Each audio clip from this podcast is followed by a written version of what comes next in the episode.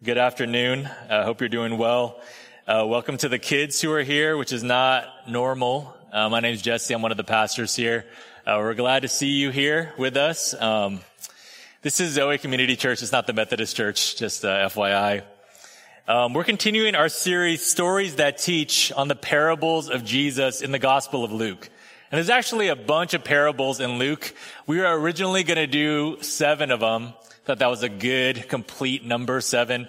Um, but today, I don't, no one's counting, but today is actually the eighth week, and we're gonna do 10, we decided. There's a couple of reasons for that. One is the parables are just so good, and we didn't want to stop. Uh, that's really what it was. We figured, why not just keep going? I don't know when we're gonna be back in Luke. Uh, but the other reason, uh, the other main reason is what James brought up, he mentioned, and what Pastor Eric talked about last week at the members meeting, if you were there. No shame if you weren't there. I wasn't even there. Uh, I was uh, out of town. Um, so hopefully they didn't say anything about me. Uh, but at the members meeting, Pastor Eric let everyone know that we're going to start raising money for a building fund. Now, before you get too excited, I see you guys getting really excited. I see people getting their wallets out, ready to throw their money at me. Um, we don't have a building yet. Okay, there's nothing like that we're that we've seen. There's no like building we're trying to bid on or anything like that. Uh, really, what we're trying to do is we're trying to prepare ourselves. We're trying to get ahead of the curve a little bit. Uh, we want to make sure that we're ready for the future, uh, even though it's not necessarily urgent right now. And how the parables tie into that is, uh, if you've been here for the parables, uh, when it comes to thing, things like raising money or uh, trying to, you know, look at property and, and trying to figure out, you know, what would be good, how things should look, how we should use a space, you know, for the ministry and for other things. When it comes to stuff like that, I think it's really easy for us to be just all business, right? Like we talk about all the uses. We talk about how we're going to build a gym to like reach the, the neighborhood. And so I could show off my game and stuff like that. Uh, we talk about, you know, like getting a big thermometer up here and then we're going to show how it keeps like getting hotter as you guys give more money. Stuff you know, like we still might do that. I don't know. I'm not in charge of that kind of stuff. Uh, it's a little funny. But really, I think it's easy to just keep it at kind of that business level. Just talk about needs, talk about uses, trying to get people pumped about it, talking about numbers, the bottom line. Uh, but we want to make sure that even as we begin to think about it, that we're thinking in terms of a kingdom of God perspective. And that's what the parables are really about. If you've been with us for the past few weeks, you've seen it. It's about stewardship. It's about living in light of eternity and not just for now. It's about thinking about how to use your life for the glory of God. It's about grace. So as we prepare for this, I, am not trying to like over spiritualize it or anything like that, but I want us to have the right attitude and the right perspective going into this. Uh, I want us to think theologically and biblically. I want us to be theologically sound and biblically saturated when it comes to what a building might mean for us as a church, because this is going to change things, right? Once we have a building, Lord willing, if we do have one, it's going to be super easy to think about the building as Zoe Church and not the people. But the church is the people. It's not the building. It's not the ministries we do. It's not the organization at the end of the day. It's the assembly of the people that God has gathered here to worship together. So we're going to go a little longer in the parable series. I think some of the later parables in Luke really speak to this in a good way. So we're going to go 10 weeks and then we'll begin the next book that we're going to do. I know it's a secret. Get excited in your heart. Three more weeks. Okay. Luke 18. Did I say that already? Luke 18. That's where we're going to be. Luke chapter 18. Let me read for us. It's the beginning of the chapter, verses 1 through 8. Let me read and then I'll pray and then we'll get into it. And we'll try to be mindful of the kids being here. Luke 18, starting in verse 1. I'll give you a second to get there. Luke 18, starting in verse 1. Luke writes, And he told them a parable to the effect that they ought always to pray and not lose heart. He said, in a certain city, there was a judge who neither feared God nor respected man. And there was a widow in that city who kept coming to him and saying, give me justice against my adversary. For a while he refused, but afterward he said to himself, though I neither fear God nor respect man, yet because this widow keeps bothering me, I will give her justice so that she will not beat me down by her continual coming. And the Lord said, hear what the unrighteous judge says. And will not God give justice to his elect who cry to him day and night? Will he delay long over them? I tell you, he will give justice to them speedily. Nevertheless, when the Son of Man comes, will he find faith on earth? This is the word of God. Will you pray with me? Let's pray. God, I pray that you would give us eyes to see and ears to hear. God, as we sang, we want to live, we want to walk by faith and not by sight. God, but we know that faith actually helps us to see things that are truly there that we are usually blind to. Faith allows us to see you're working in this world, you're working in the church, you're working in our lives. So God, I pray that you would open our eyes again.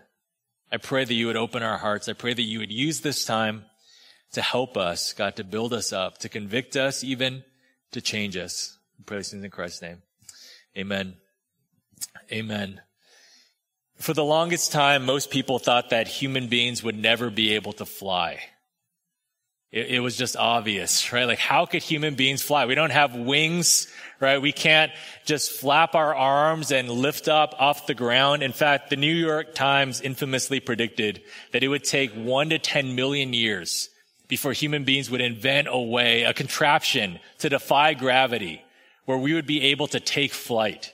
And the funny thing about that was that prediction was just nine weeks before the Wright brothers flew the first plane in 1903. And once that happened, everything changed. Okay, what people thought was possible changed.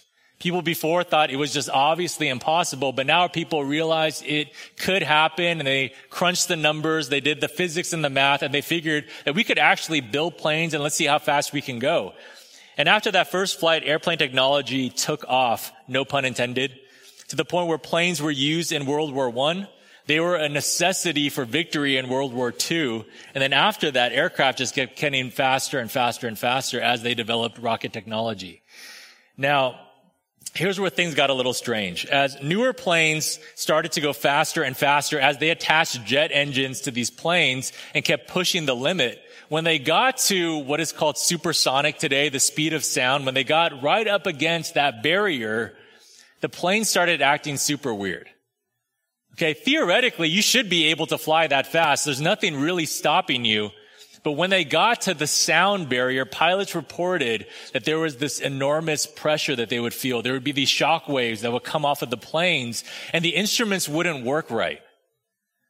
So they kept testing it. They kept trying to push that barrier. But as time went on, they kept falling back. It seemed too scary. It didn't seem right. And then a pilot died attempting to break the sound barrier. And this caused a lot of people to give up. In fact, I was reading some accounts of the first supersonic flight. I'll get there later.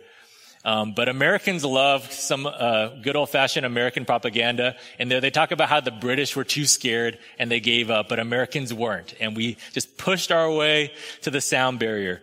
But here's the thing. People did give up. The British government officially gave up on testing this but the thing was, faster than sound travel was possible. This is why things were so crazy. It was possible. The numbers checked out. On paper, supersonic flight was doable. It should be just right there. But when the test pilot was in the cockpit and they started to push it 600 miles an hour, 700, 750, the inevitable shaking would happen. The pilot's instruments would kind of start going haywire and they would feel this enormous pressure and scared, the test pilot would back off just in case. Now, let me ask you a question. Have you ever felt like the Christian life should be easier than it is?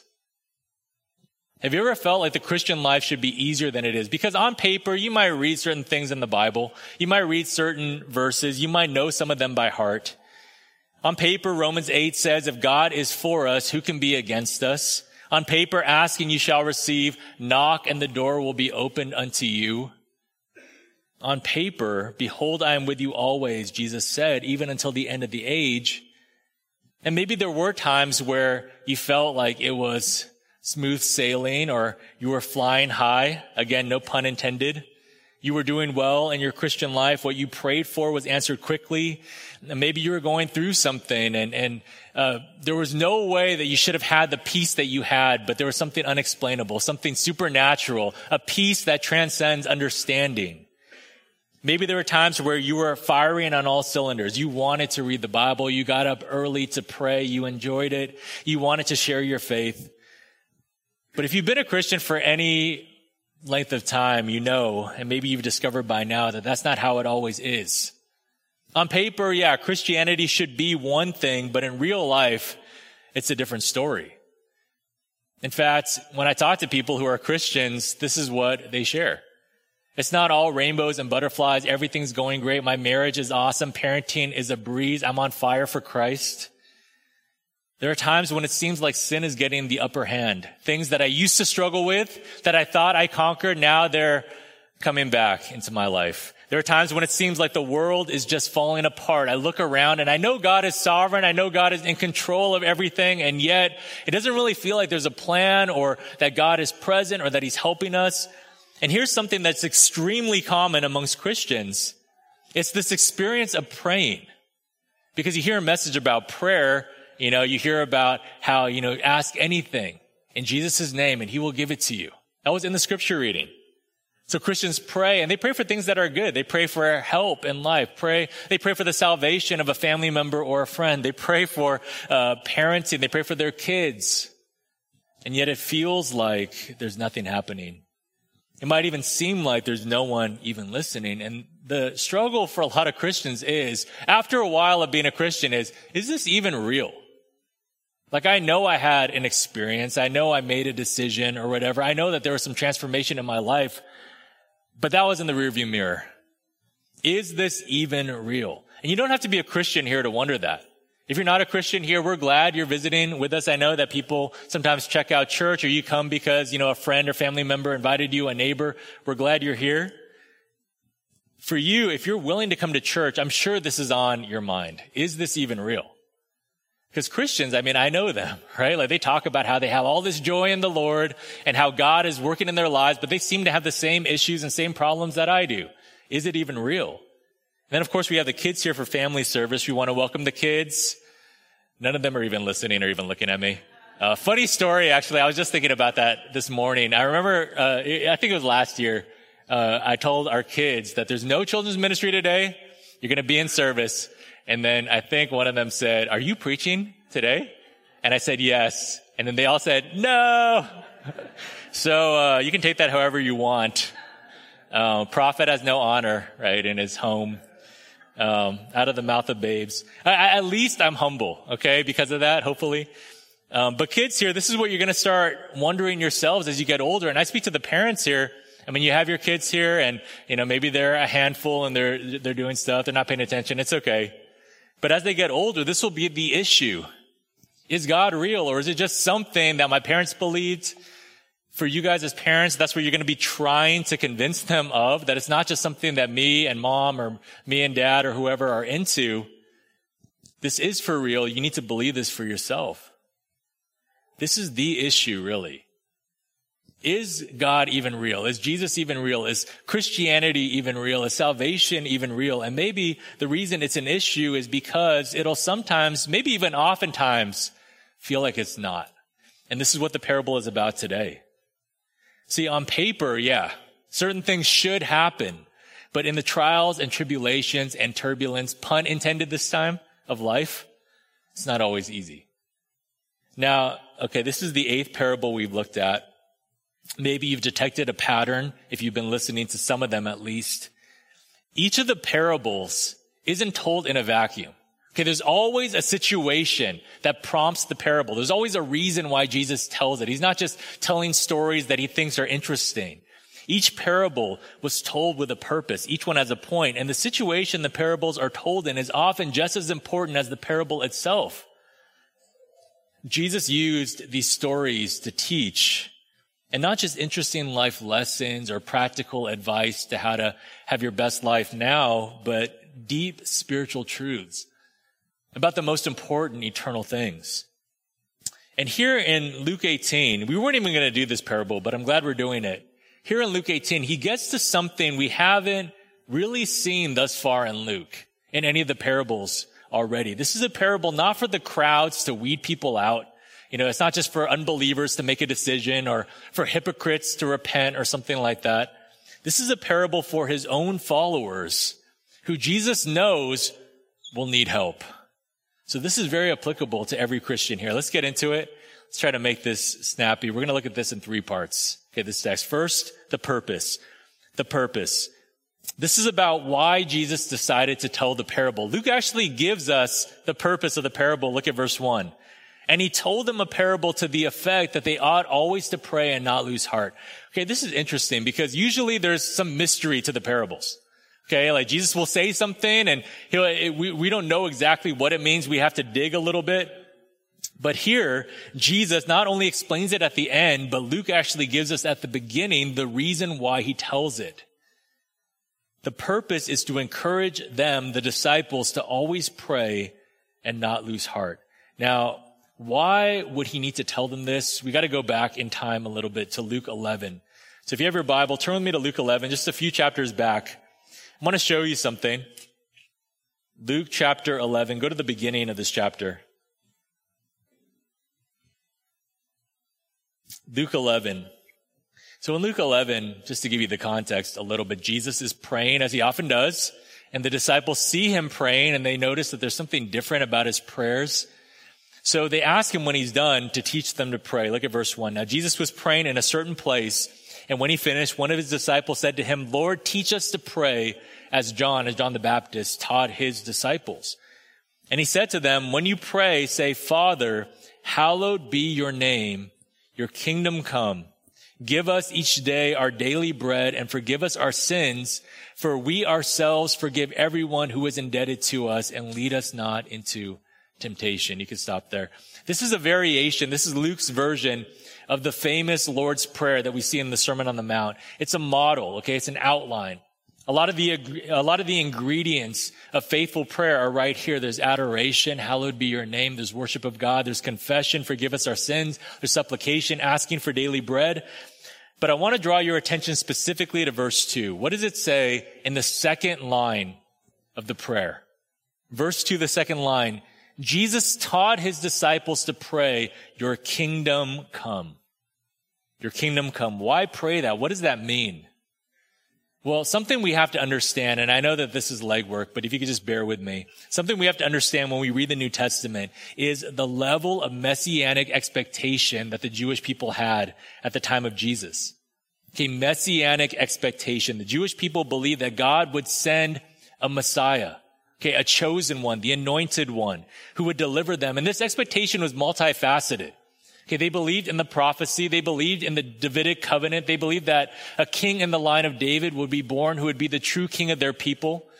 They also believed that this king would save them in some way. He would deliver them from their problems. He would make all the wrongs right.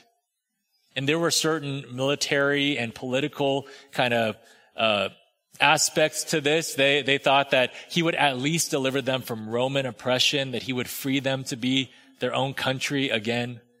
Of course, there was a spiritual expectation too. They believed that a new Moses would arise, someone who could teach them about God, a new prophet. They expected that the Messiah would usher in a new age where he would redeem his own people spiritually and he would also judge the rest of the world, all the enemies of God's people.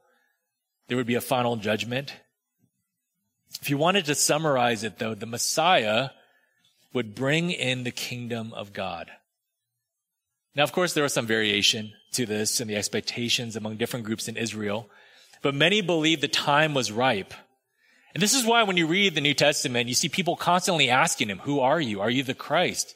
Now, if you don't know kind of the Greek and Hebrew stuff, Messiah is a Hebrew term for anointed one. Greek, uh, the Greek version of that, the Greek translation is Christ, Christos. Okay, so Jesus the Christ, Jesus the Messiah. It's not his last name. When Jesus showed up, he's doing miracles. He's teaching in a way they had never heard before. People were wondering, is this it? Are you going to fix all of our problems? Because they had a lot of problems. People were suffering. They were God's chosen people. They believed in God, and yet God hadn't spoken to them in 400 years. They're wondering. Jesus shows up. He starts doing these things. And as Christians, we believe that Jesus is the chosen one. You know, kind of a side note, I, whenever we talk about chosen one, it reminds me of the late 90s, early 2000s. Uh, American evangelical pastors, for some reason, love talking about the matrix. If you, if you were around back then, you know what I'm talking about. You can go to any church in America and you might hear the Bible, but for sure you would hear something about Neo and Morpheus and the one. But if you understand kind of that idea of the chosen one that's in so many different movies, you could take your pick. It's The Matrix or it's Lord of the Rings. That's probably a better one. I never want to talk about The Matrix again. If you look at any of these films or if you read books, you know, King Arthur, that legend, the chosen one, this is really, this is really what the Jewish people were, were thinking. They were hoping that there would be someone that God would send to deliver them. We understand this idea. It's why Peter's confession is at the foundation of the church. What made Christians different was simple. They believed that Jesus actually was him. So Jesus asked, who do you say that I am? Peter declared, you are the Christ. You are the, you're the chosen one. You're the Messiah. Is this making sense? Okay. You guys all get it. I feel like I had to say it. But what maybe we don't get, okay, in light of all this, is what does this have to do with anything in our passage? We'll go to Luke 17. Sorry, I just had to set the groundwork a little bit, but Luke 17, right before Luke 18, what does all that kingdom of God, Messiah, Christ stuff have to do with this parable we're looking at about a persistent widow? You got to understand that they lived in a world where things were going wrong and they thought the Messiah would fix things. They thought that if the kingdom of God came, everything would be okay. Their pain, their suffering, their oppression, their sin, their struggles, all of that would be done. History would end. Things would be good. Now, Luke 17 Look what happens in verse 20. Some people don't believe that Jesus is the Messiah. Some people do. The Pharisees don't. Look at verse 20. Being asked by the Pharisees when the kingdom of God would come, he answered them, the kingdom of God is not coming in ways that can be observed. Nor will they say, look, here it is, or there, for behold, the kingdom of God is in the midst of you. In other words, the kingdom is already here. They expected the Messiah and Jesus did do some things that were messianic. He taught, he healed, he cast out demons, but it was way too low key for most. It was still debatable. It was still doubtable. Are we sure he's the Messiah? Wouldn't he do more if he was actually going to make everything right? He doesn't seem to be going worldwide. He's just sticking out hanging out in Nazareth. But Jesus here says as plainly as he ever said anything, the kingdom of God is in your midst. It's literally right here. If you had eyes to see, you could see it. It's just you're blind. It's right here. And I'm sure they looked around, but what Jesus meant was the kingdom is here because the Christ is here. The king is here. I'm right here. And you're still not seeing it because you're not seeing correctly. Now look at verse 22. Jesus announces the kingdom. He says it's right here. But look at verse 22 right after. And this is the passage that leads right into the parable. And I promise we're almost at point two. And he said to the disciples, he turns from the Pharisees to his own followers, the days are coming when you will desire to see one of the days of the Son of Man and you will not see it. Now, the Son of Man was one of Jesus' favorite terms for himself. I used to always think it was a reference to his humanity, that Jesus was both God and man. And if you know Hebrew again, the word for man in Hebrew is Adam, right? Adam. Okay, Adam's name was literally man. So son of man, son of Adam, he's a human. But there's more to it than that. In the seventh chapter of the book of Daniel, Daniel has a prophetic vision. And what he sees is the ancient of days. And this ties into the messianic expectation. God himself, the ancient of days, gives the kingdom of God to someone called the son of man, the Christ. The Christ is the Son of Man. So Jesus is the Christ. He is the Son of Man. But what he says right here, after he tells the Pharisees the kingdom is already here, he tells his own disciples, there will be a day when you will look for the Son of Man, you will look for me, and you won't find me. It's kind of weird, right? I mean, Luke already is not the easiest book to understand, but it's strange. He says it's right here. Then he tells his followers, who presumably can see, you're not going to be able to find it. Keep reading, verse 23. And they will say to you, look there or look here. Do not go out or follow them. For as the lightning flashes and lights up the sky from one side to the other, so will the son of man be in his day. What is he talking about? He's saying, when I come back, it'll be obvious. It'll be like lightning in the sky. You won't have to look. But this brings up the obvious question. Okay, so are you going somewhere or what's the deal? He says, when I come back, when I come back, you're not going to have to look for me. He's right there. So there, okay, so where, where are you going? Are you going to be gone for long? Verse 25, but first he must suffer many things and be rejected by this generation. Now, okay, if you've been around church, if you're a Christian, you know what's going on. You've read the end of the book. You know that Jesus is the Messiah. You know that he will be rejected by his people later on. He'll be crucified on a cross, but this was all God's plan to die for the sins of the world. After he dies, he will rise again, and then he, uh, he ascends into heaven, saying that he will return. See, there are two advents of the Christ. One time when he came to save us from our sin. The second time to judge the world and make everything right. They didn't know that the kingdom would appear in phases. So Jesus is letting them know. Now, um, this might seem unrelated, but when I was in college, I had a laptop computer. Um, I was kind of cutting edge on the technology. Just kidding. Um, but as computers do, it, it broke. And I'm not super handy. I know you might have thought I was. Um, but I have a friend, I had a friend who is really good at fixing things. He's good at fixing cars. Uh, he's good at fixing vacuum cleaners. He can fix computers. And because I had this friend, I thought that I would never have to worry about broken things ever again. Once I met him, I was done with having to take things to Best Buy or whatever, or having to buy new things. He would just fix it for me free. I'm kind of a, I'm kind of a bad, inconsiderate guy like that. Now that I'm thinking about it. Um, but I assumed I hit the jackpot. So I took my laptop to my friend and I said it was broken. And he said, sorry, it's too broken. Uh, I can't fix it.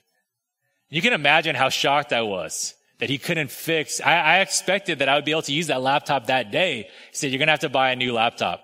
So I did. A funny thing was though, a few like months later, he said, actually, I could have fixed it. I just didn't want to. Um, it's funny because, um, we're still friends. I still like literally see him every day. Um, he's a pastor at this church. Um, anyway, it's okay, man. It, uh, computers, they do break. Everything passes away. Um, this is a bit like how I imagine the disciples must have felt as they were beginning to process what Jesus was saying. You know that Jesus wasn't willing or was unable, but they had expected that now that Jesus was here and they believed in him, he was the Messiah, that everything was going to be fine and dandy. Things were going to be great. No more problems. So that's why when Jesus died, for instance, they were shocked. Why Jesus left, that was a bit, a bit shocking too. You got to put yourselves in their sandals a little bit. Everything's going to be easy. The kingdom of God is among us. Everything's going to be fixed. All our problems are going to go away because the Messiah is here. But Jesus tells them he is going to go away for a little while. And even though things will be better in some aspects, not everything is going to be fixed. Not everything's going to be fixed. Theologians call this the already and not yet. Okay, I don't know if you've heard that term before. It's an important term when it comes to eschatology, the study of the end times, the theology of the end times. The already and not yet. That's what the scriptures teach about the kingdom of God right now. This is where we live in redemptive history. The kingdom has been inaugurated. It's begun. Jesus died for our sins. We have salvation and new life in Christ. There is newness. But at the same time, the old world is still around. We still struggle with the flesh. History isn't over yet. Things aren't going to be consummated. Things aren't going to be made new until Jesus returns. So here's the rub. Jesus says that yes, the kingdom is among you, but as his followers, you'll still have to deal with the trials and tribulations and turbulence of life as we await his return. So Jesus told this parable to the effect that they would still keep on praying and not give up. Why? Because he knew that they were going to feel like giving up. He knew that they were going to feel this way. And the question is, have we ever felt this way? It's not an easy thing to confess in church. You know what? I just felt like walking away from God. All right, next prayer request. It's not like that. We don't even want to say that kind of, we don't want to verbalize that kind of doubt.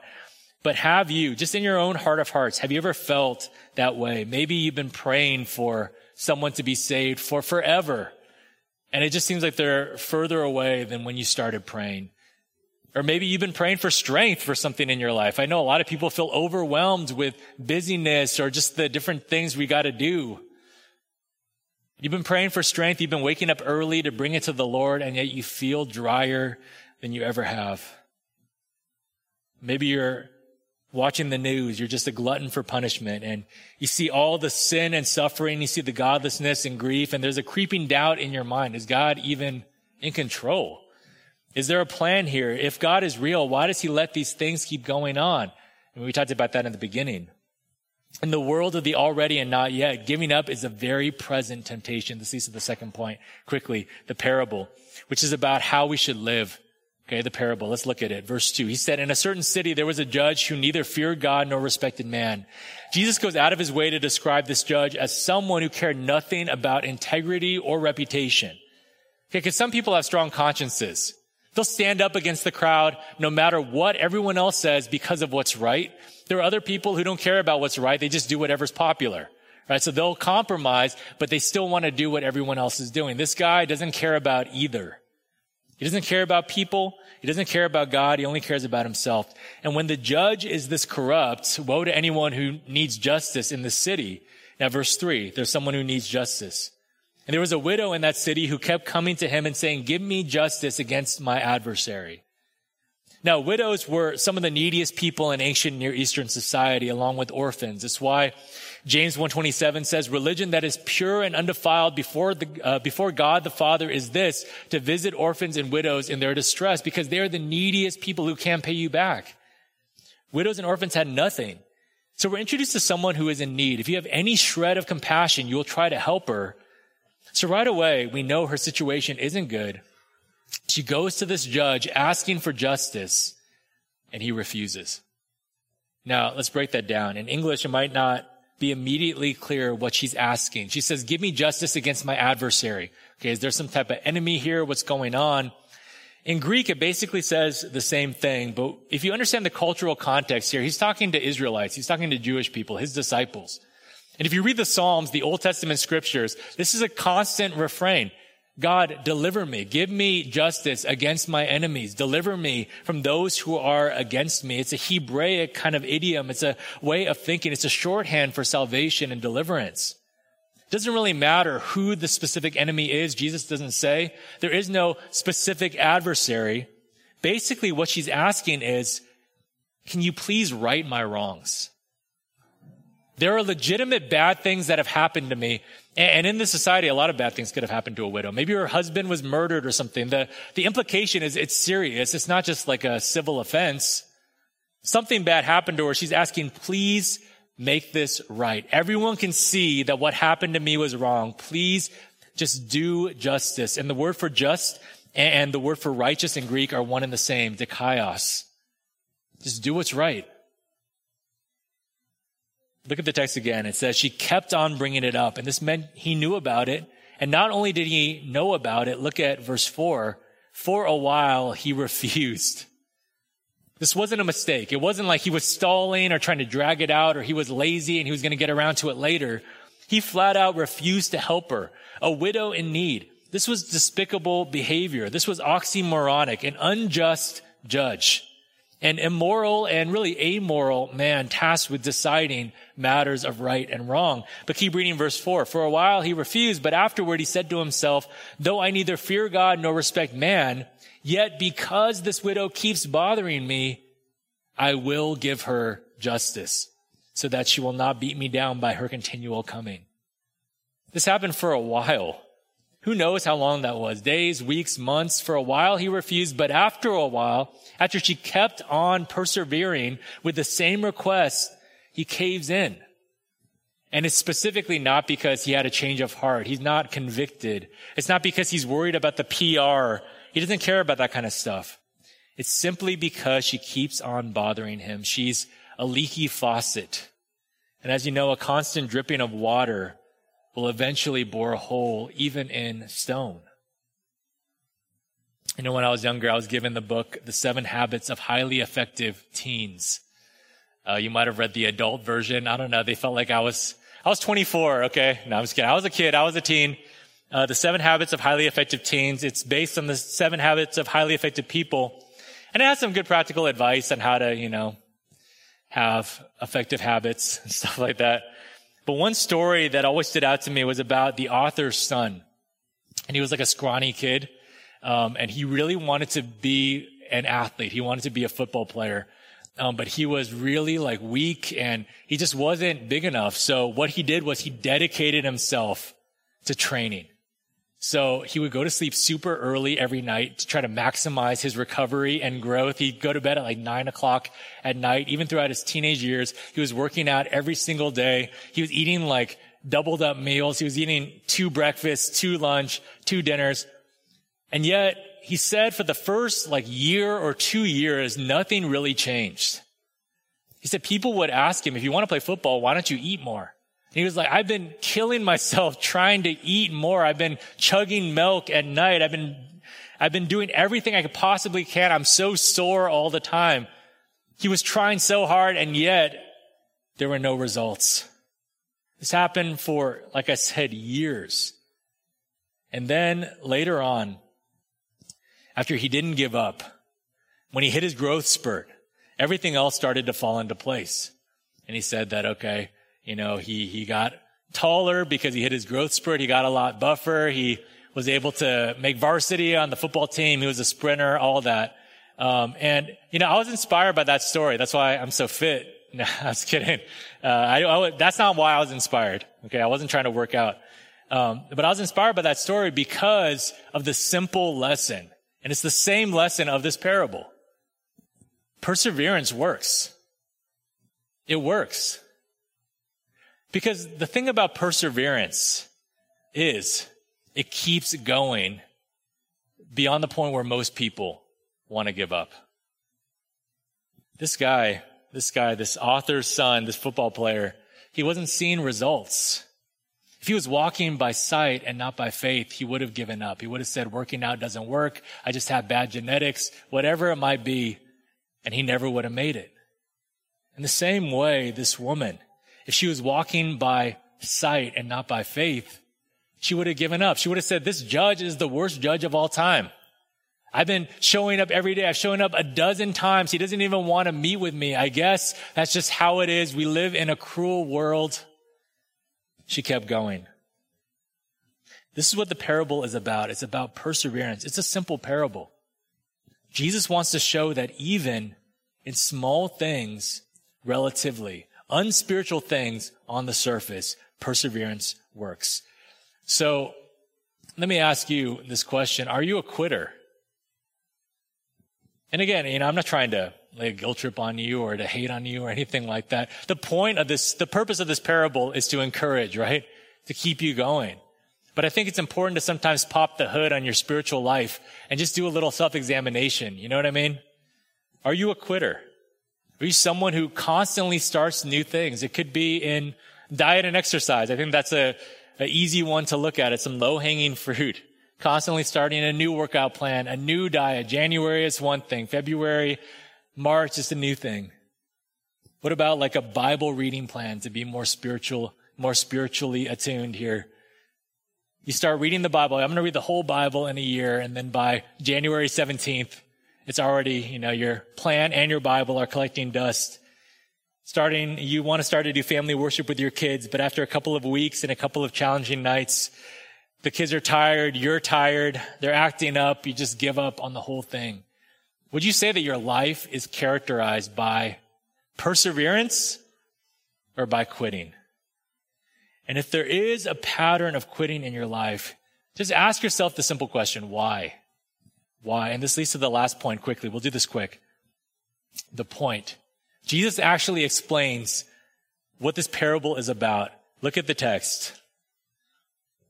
Verse six. And the Lord said, hear what the unrighteous judge says. He says, hear what he said.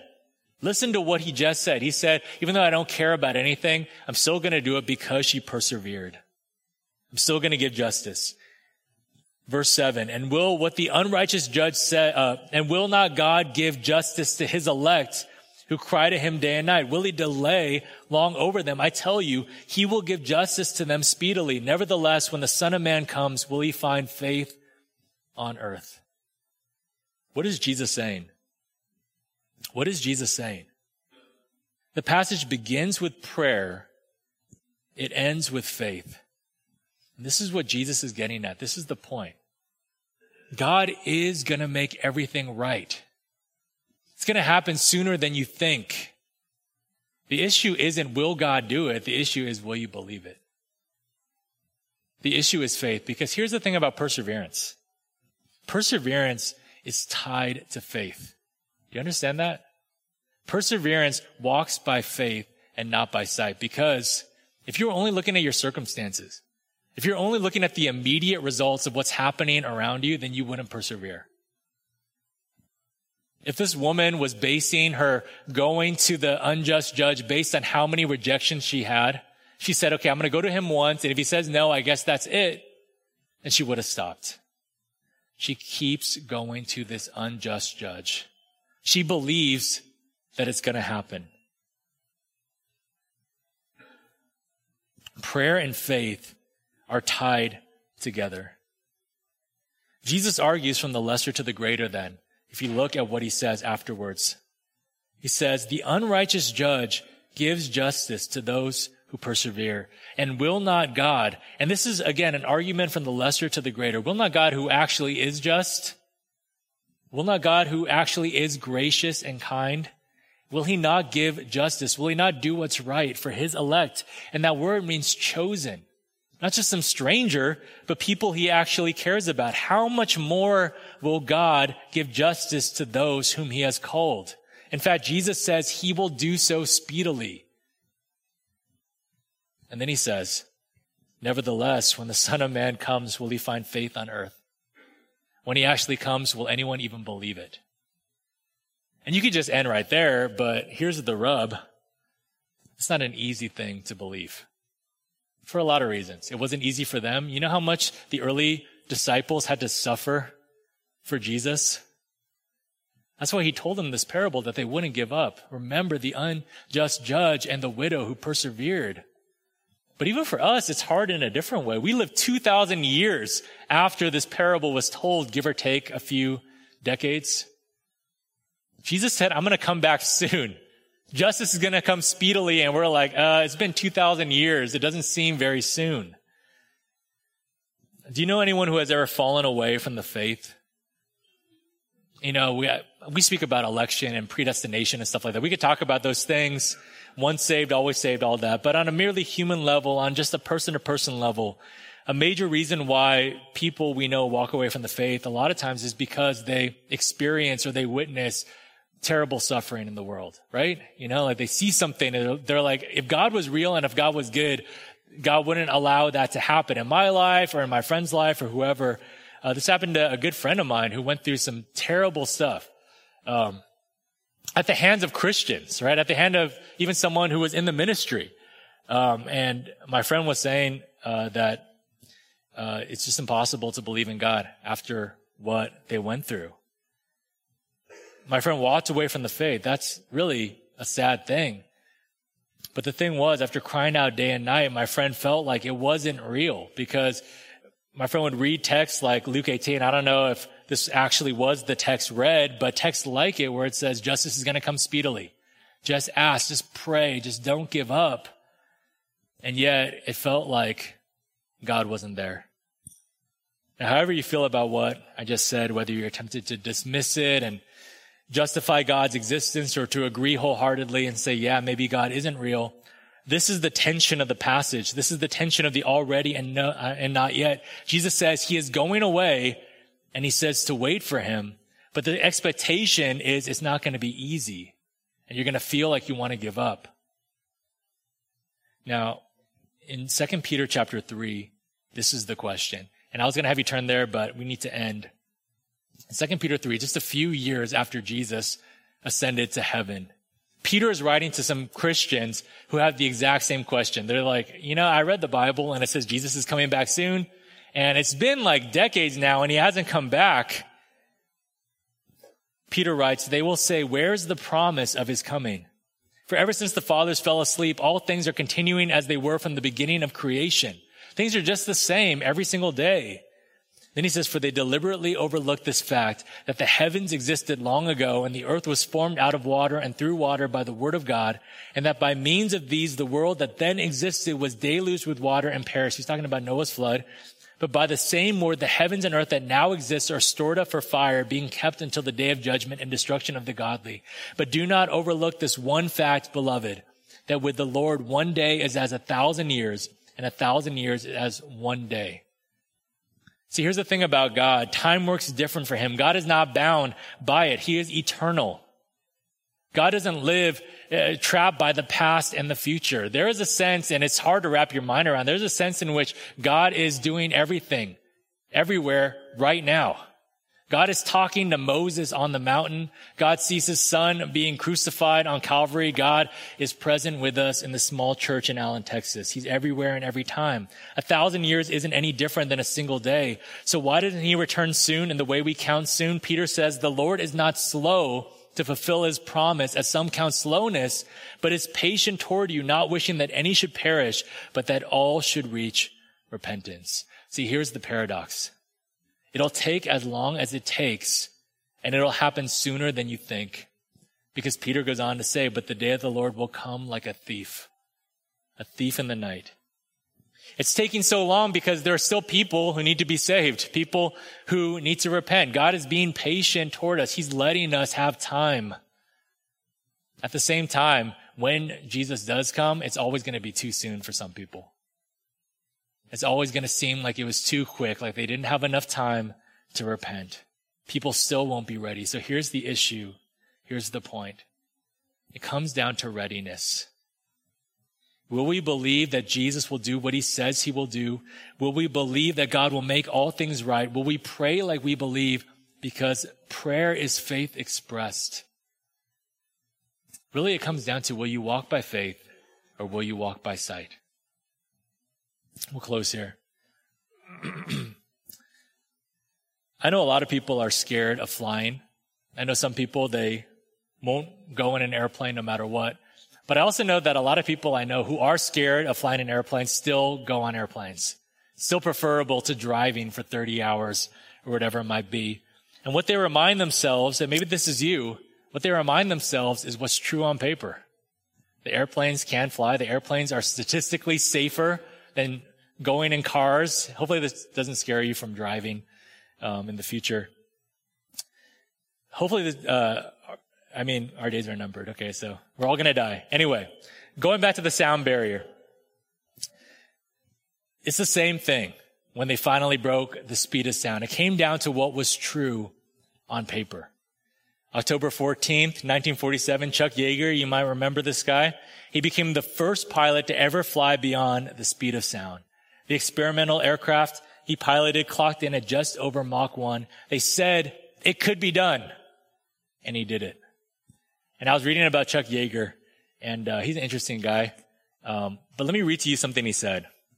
He said, just before you break through the sound barrier, the cockpit shakes the most. And that was an interesting statement. That was an interesting quote. Just before you break the barrier, it actually is the most difficult. It's the most scary.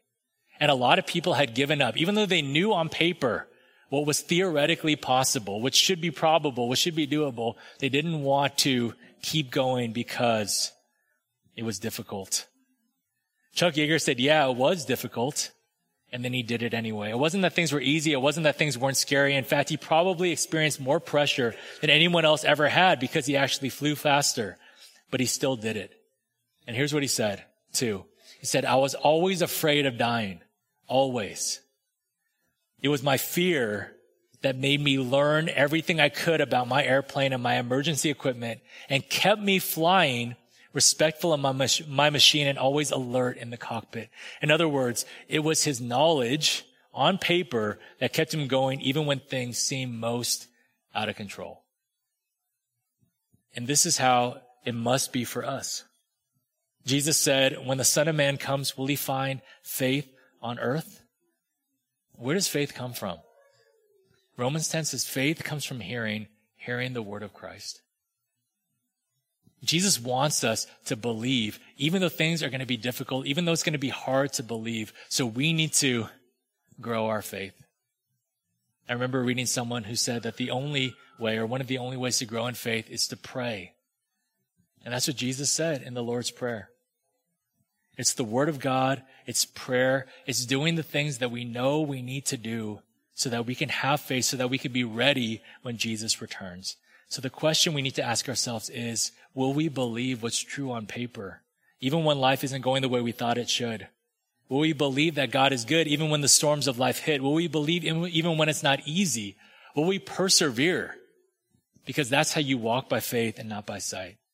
I pray that the answer is yes.